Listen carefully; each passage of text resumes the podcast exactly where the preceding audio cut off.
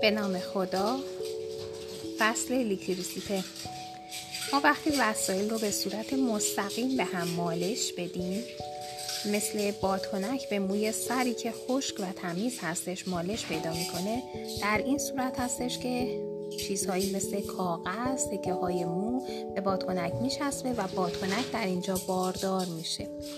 ما دو نوع باردار کردن اجسام رو داریم که به صورت مستقیم و غیر مستقیم هست. باردار کردن مستقیم مثل مالش دادن یک نشونه به پارچه پشمی هست. شونه شما پلاستیکی پارچهتون پشمی هستش.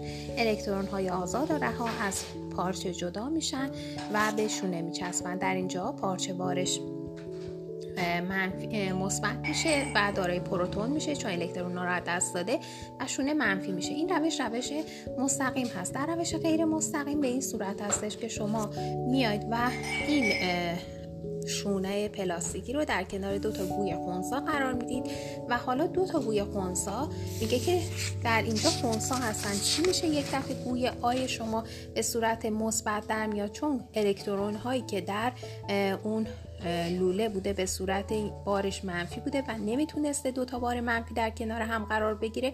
پس بارهای منفی از آ به بی منتقل میشه و در این صورت هستش که آ در اینجا بارش به صورت مثبت در میاد بی منفی میشه. اگر شما میله رو برداری در این مرحله بلافاصله به حالت اول برمیگردن پس شما ابتدا باید دو تا گوی رو هم فاصله بدید و پس از اون هستش که می‌تونید وقتی دو تا گوی رو اهم فاصله دادید حالا الان حالت اونها تقریبا تثبیت شده می‌تونید میله رو بردارید و بارهای مثبت در آ و بارهای منفی در بی پخش میشن. و ما می‌دونیم که اجسامی که الکترون های اونها به هسته وابسته نباشند و آزاد و رها حرکت بتونن بکنن رسانا میگیم مثل انسان آب اینها. رسانا هستن ولی چیزهایی که خیلی وابستگی شدیدی داره الکترون هاشون نسبت به هستهشون به اونها نارسانا میگیم مثل چوب پلاستیک. و در مورد